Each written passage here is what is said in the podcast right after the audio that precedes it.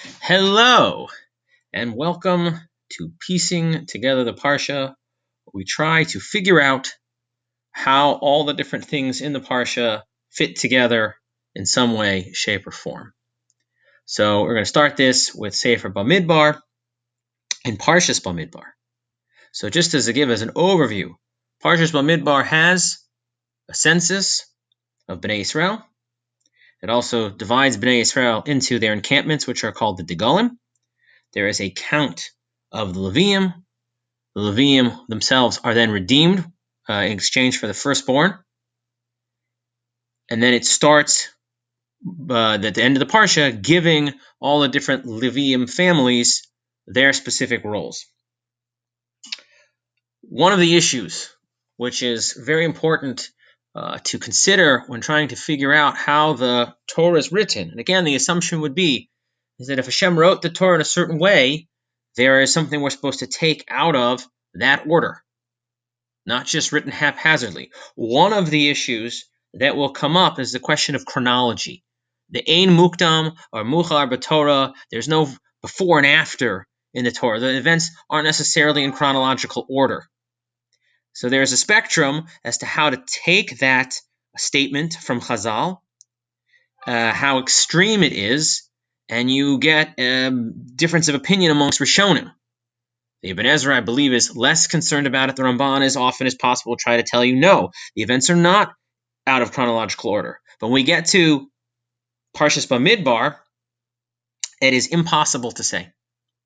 Parshas Bamidbar, the first pasuk in, or second pasuk in the Parsha says that Hashem speaks to Moshe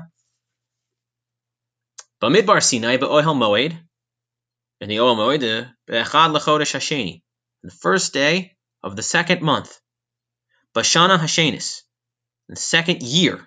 Let's say some merits Mitzrayim lemor, that from when they left Mitzrayim.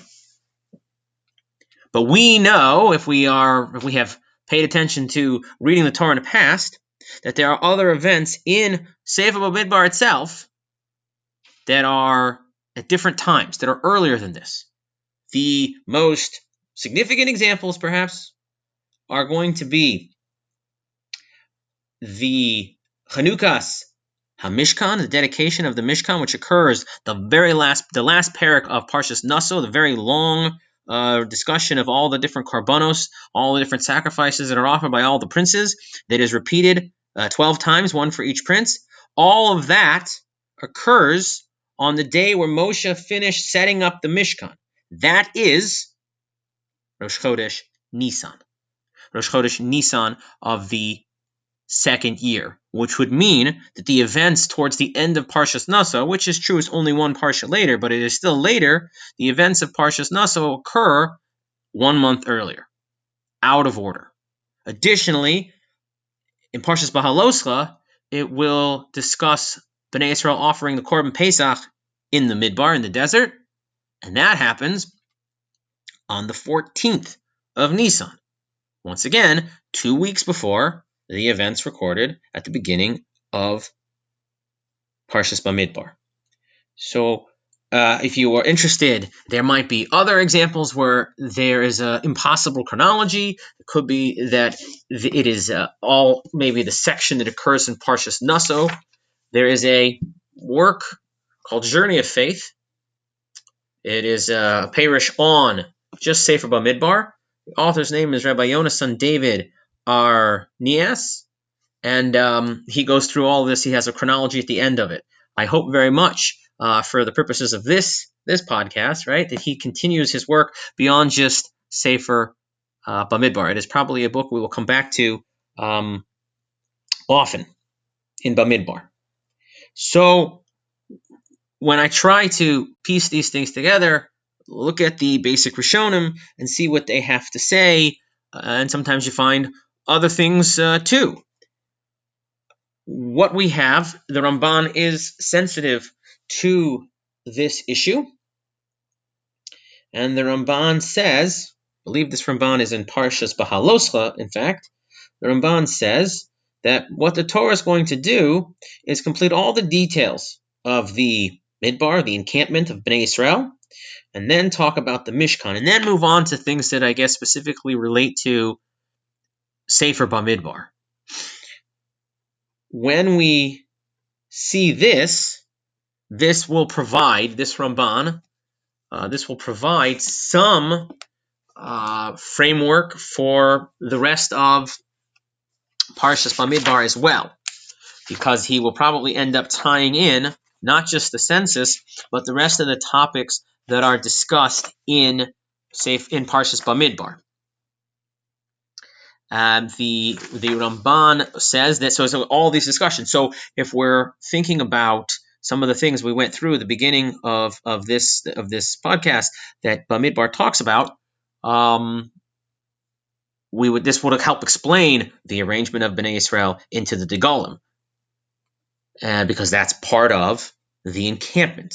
He'll talk about making sure the Levim are set up and re- the, re- the redemption that takes place, the firstborn to the Levim. That's also, again, part of the establishment of the Mishkan, part of things that would have, I guess you could say, even happened before. So perhaps this Ramban, which I don't think I said I, I don't think it's particularly lengthy little comment of his, um, will if this this comment of the Ramban will kind of explain um, maybe the whole parsha. The the Ramban says it's the first pasuk of Perek Tes, right? Fatam ha'ichor. Why is there a delay in in the events? This is the fourth sefer. Talks about the mitzvahs that Bnei Israel got in the midbar. First, you want to complete. He says this is a couple lines down in this first comment of the Ramban. Ratzela hashlim inyan ohel moed finished talking about the Mishkan, Vitikunu, its establishment, Kol Yamei Hamidbar, all the days in the desert, Vihiskir Tchila, then it's going to mention first the Degalim, the encampments, the flags that the tribes have, Umakam Ohel, where's the Mishkan, Maimid Misharsav, the, the people who will serve in it, Vitikun HaMishmaros, and the watchers, Lamaso, and how they carried it, L'chol Avodas Oil, that's, that's the end of Parshat Midbar, it talks about the different families of Levium and, and which parts they carried the Hiskir Korbanos HaNesiim, Sheheviwa, and then it talks about the, the Korbanos that the Nesiim brought. They brought uh, the Agalos that will carry everything. The Hishlim Korbanosam, the Mizbeach, and it's completed when it talks about the dedication of the Mizbeach, which is the first, the Ramban says, Shayu Me'echa Benisan, is on the first day of Nisan, maybe even before. V'achakach, Shav Lahaskir Azhara, Shehizir Osam Shalo Yishchu Mitzvah Pesach, then it goes to Pesach right? Which is where which is where the Ramban is, is making the comment. So that is perhaps a relatively straightforward way of, of doing this. It's less maybe satisfying if we're looking for a takeaway of any kind. So I would like to offer uh, another another another perspective on this, in addition to what the Ramban has said, and that comes from the introduction of the Netziv and his uh, work on Chumash is called the Ha'amek Davar, and uh, he discusses the question of Bamidbar being called in Chazal in the in, in the Gemara is called Sefer HaPekudim, the Book of Numbers, which is ends up being the English uh, way to refer to Bamidbar also. Bamidbar is the desert. We could talk about maybe if we were going to give the name, we might call it the Book of Wanderings or something like that. No, the focus is on the counts and there are two counts that occur in Sefer Bamidbar. One of those counts is in Parshas Bamidbar. The census is taken at the very beginning, which the numbers are repeated again in the when it when it talks about divvying up the Shvatim, the tribes into different camps.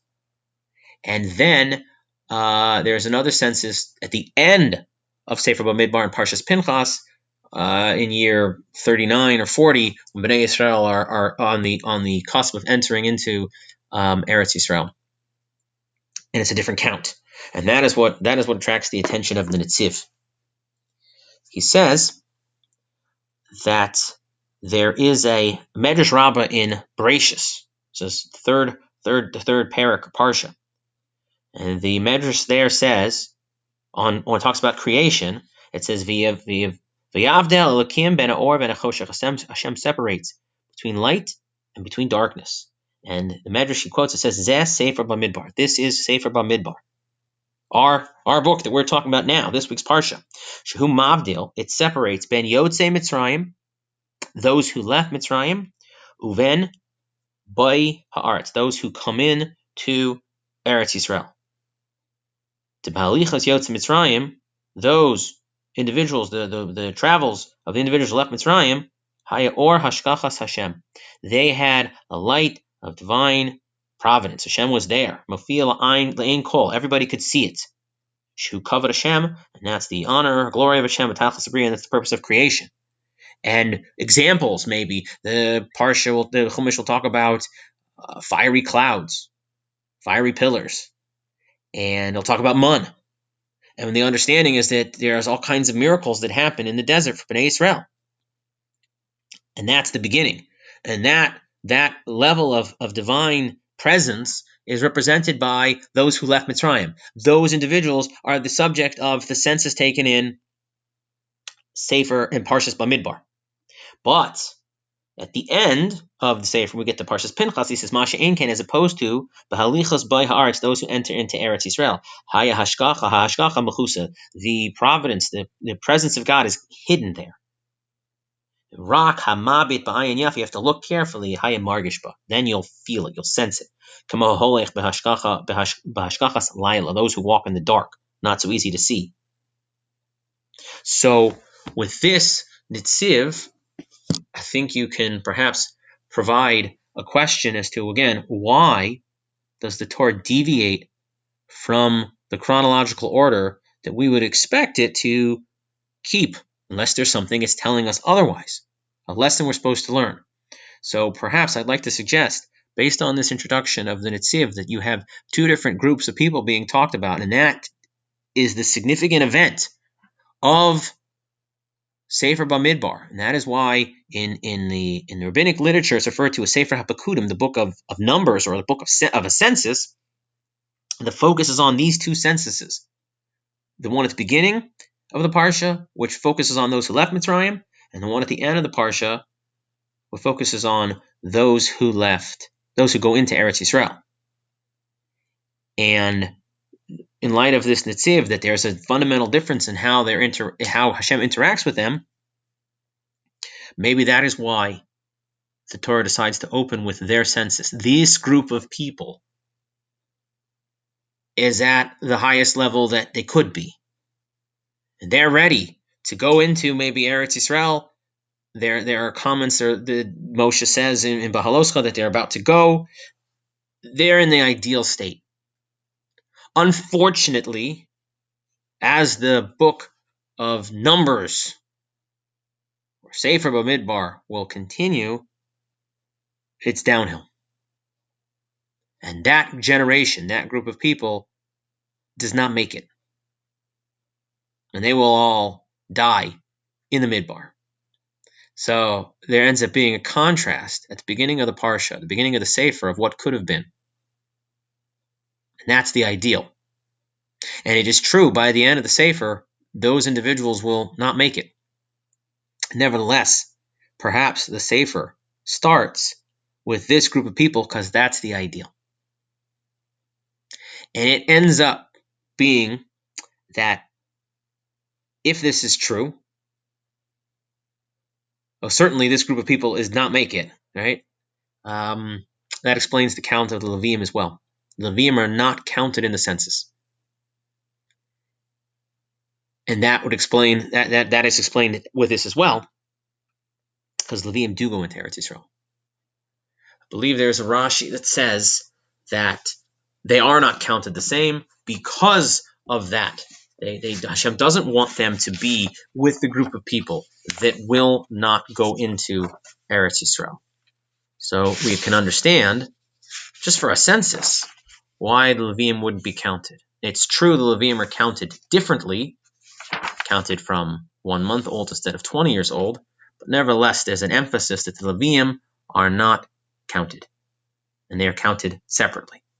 So if that's the case, we can understand why they are going to be different because they do go into Eretz Yisrael. Whatever happens, the events of, of Sefer Bamidbar perhaps affect them differently than um, the rest of Bnei Israel. So the takeaway might be one that's a little bit more of a downer. That oh, we're at uh, we're at a very high level when we start the sefer, and we know that it won't last. But maybe if the Torah chooses to focus on this at the beginning, it wants to tell us, even if we have read this many times, and we know what the end the end story will be, what we can take away from this is that we can always strive to get back to there. It doesn't have to be um, all downhill.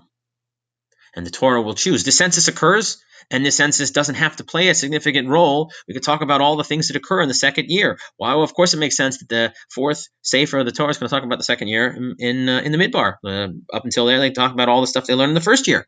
And that's basically what happens. But the focus on the census it first shows us that this is where they started. They started at a high place, maybe we can all get there too. We don't have to necessarily we don't have to just focus on what ended up happening. We start off at a very high place, and uh, the the encouragement will be to get there.